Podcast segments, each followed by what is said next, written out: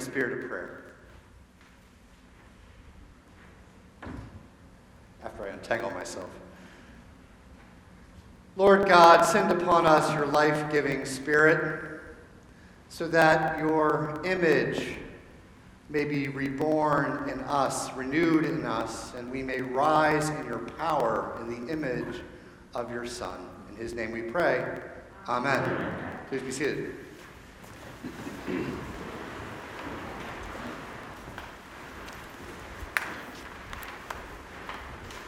I grew up in a home where there were mixed messages about love. I might not be alone in that. My mother taught me at least two versions of love. One, love turns you into a stump. The second one, she also taught me, was love causes you to take a stand. Now, the, the stump lesson came through a children's book she used to like to read to us called The Giving Tree.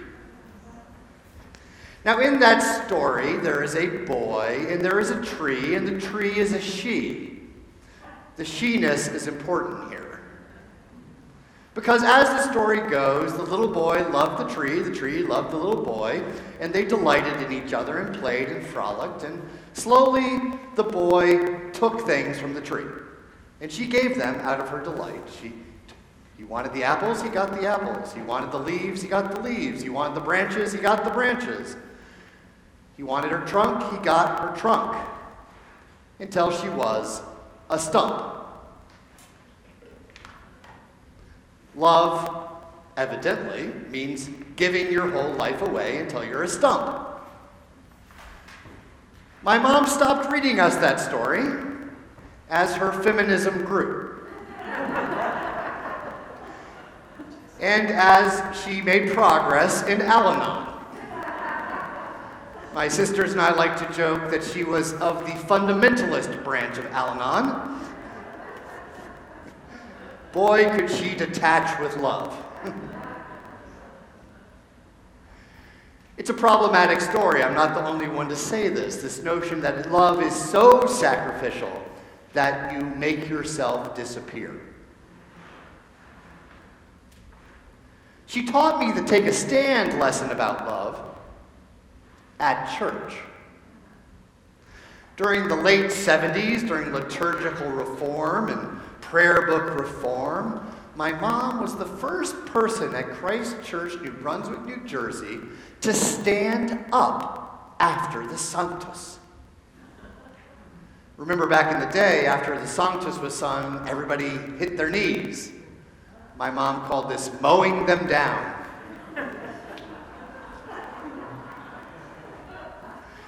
There I was as a small child in our colonial box pew, and there was mom standing, the only one. And I wanted to hide. In a weird mix of embarrassment and pride. Then communion came. We gathered around the altar rail, and she was still standing. The only one to stand to receive communion. It caught on eventually. But what she was teaching me with courage and grace and a deep faith was that our human dignity has been restored and recognized by God. So that in God's presence we can stand in our dignity. We must we don't need to kneel.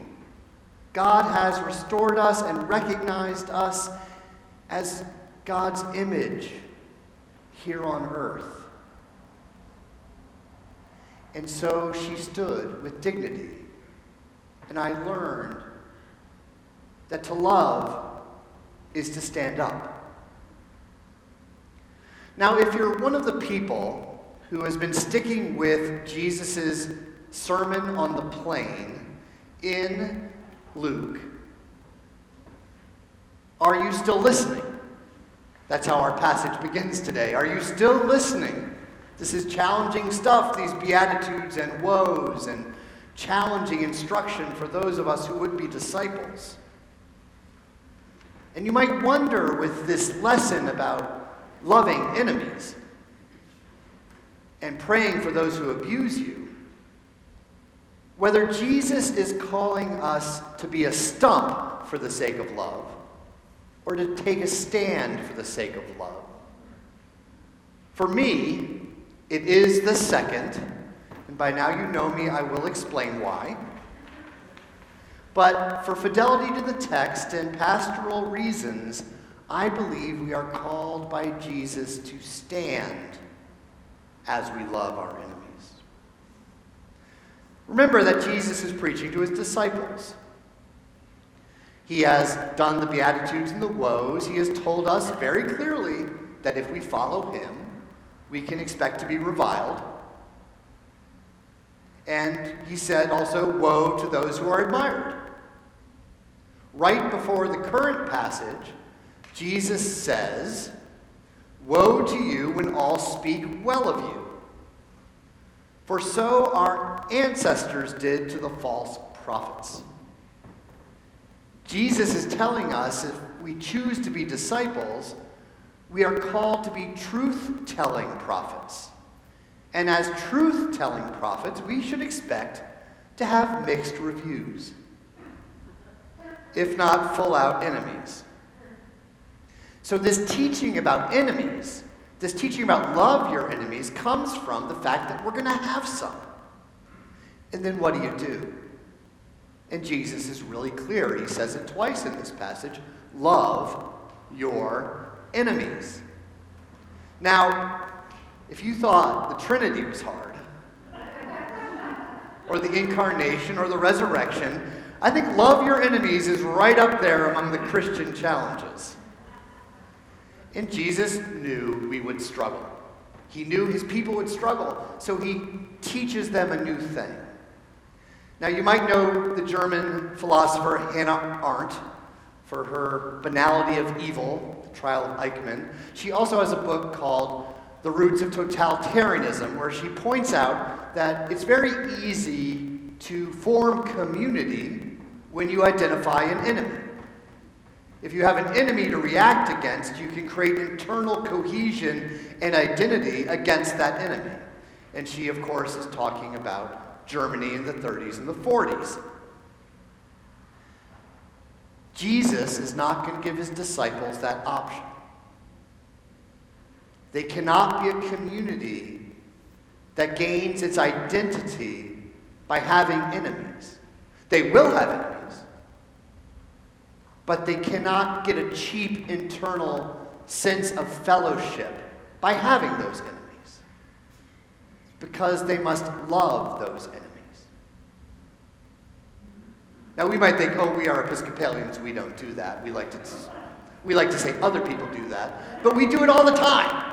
Every time one of our members says, oh, those evangelicals, oh, those fundamentalists, oh, those blah, blah, blahs, we're doing it. We're defining ourselves against somebody else. Jesus doesn't let us do that. We are to love our enemies, which simply means that our identity is in that love, not in the opposition. Our identity is in the love, not in the opposition. And because of our life in God we have in Christ, we have the spiritual freedom granted to us, the spiritual freedom granted to us to exchange good for ill, to regard the good of the other, which is to love them. Jesus then gives some amazingly striking, literally, examples. And these are tough love examples. And they come from knowing our human dignity is from God, restored and recognized and delighted in by God. How do we love the enemy? He gives some examples the slap example, the strip example, in Matthew, the extra mile example, and back in Luke, the lending example.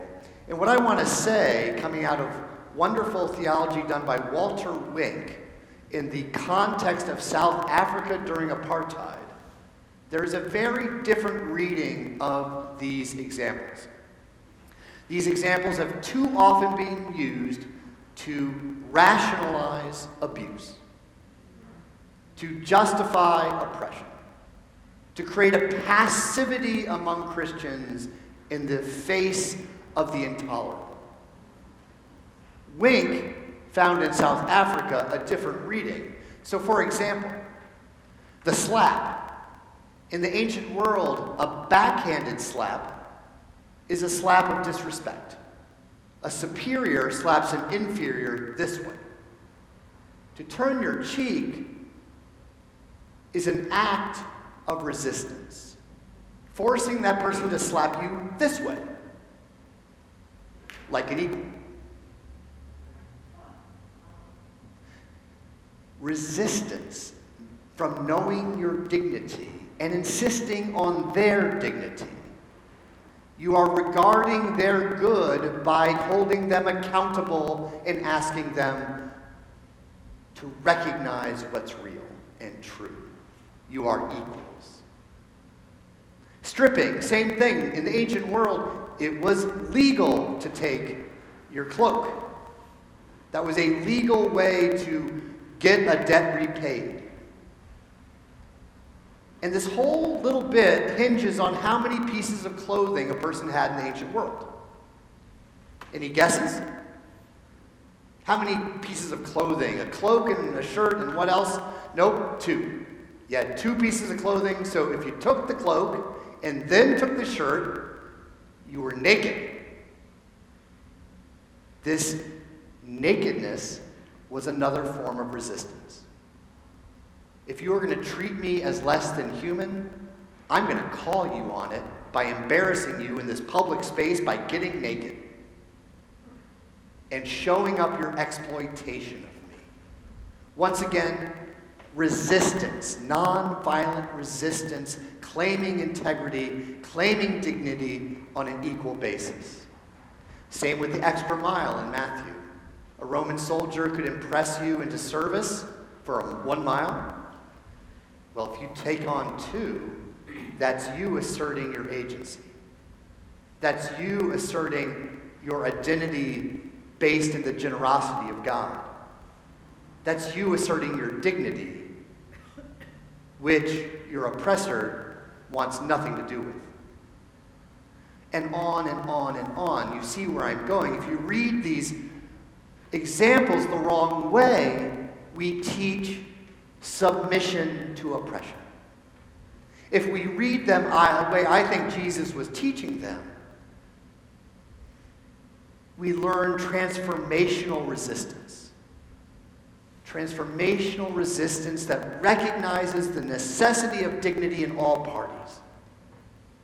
Jesus is promoting the agency and spiritual freedom of his followers your identity is not as a victim. Your identity is not conferred on you by the would be enemy.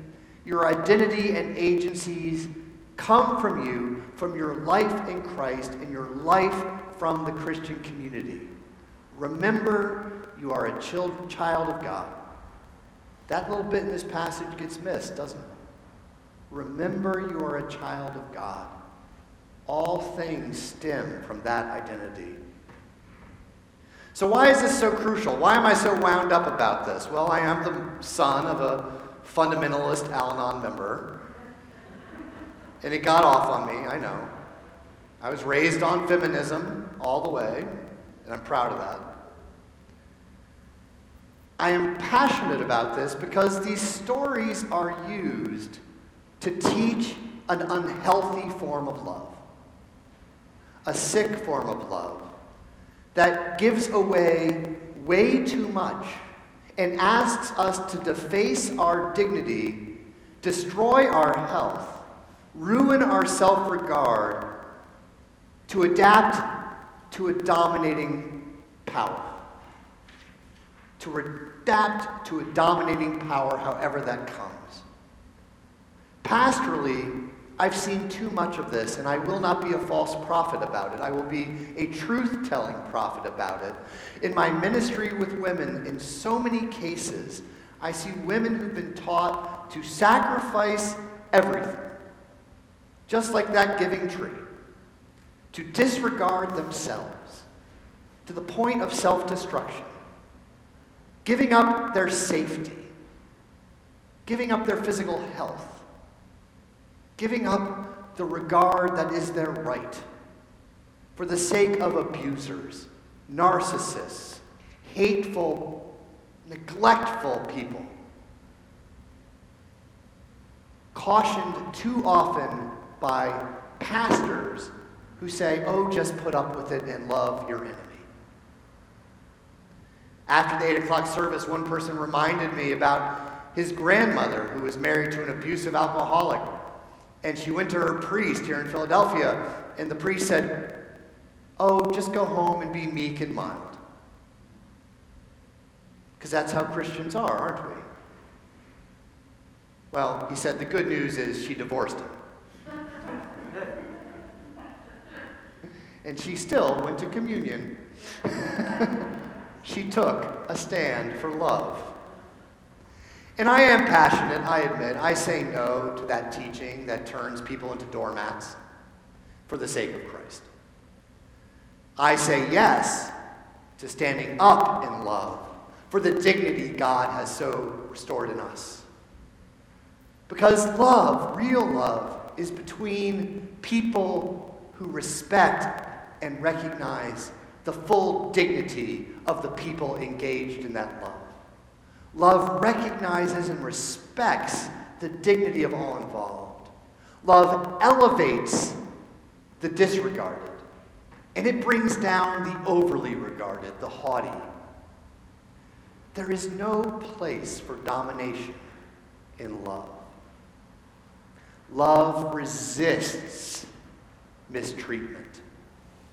It resists mistreatment so to reestablish and repair right relationship in the joy of God given love, which includes all parties in God's dignity.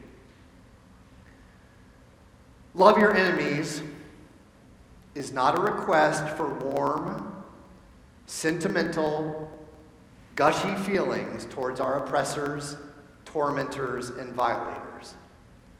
Love is simply the desire for the good for each person who would be our enemy.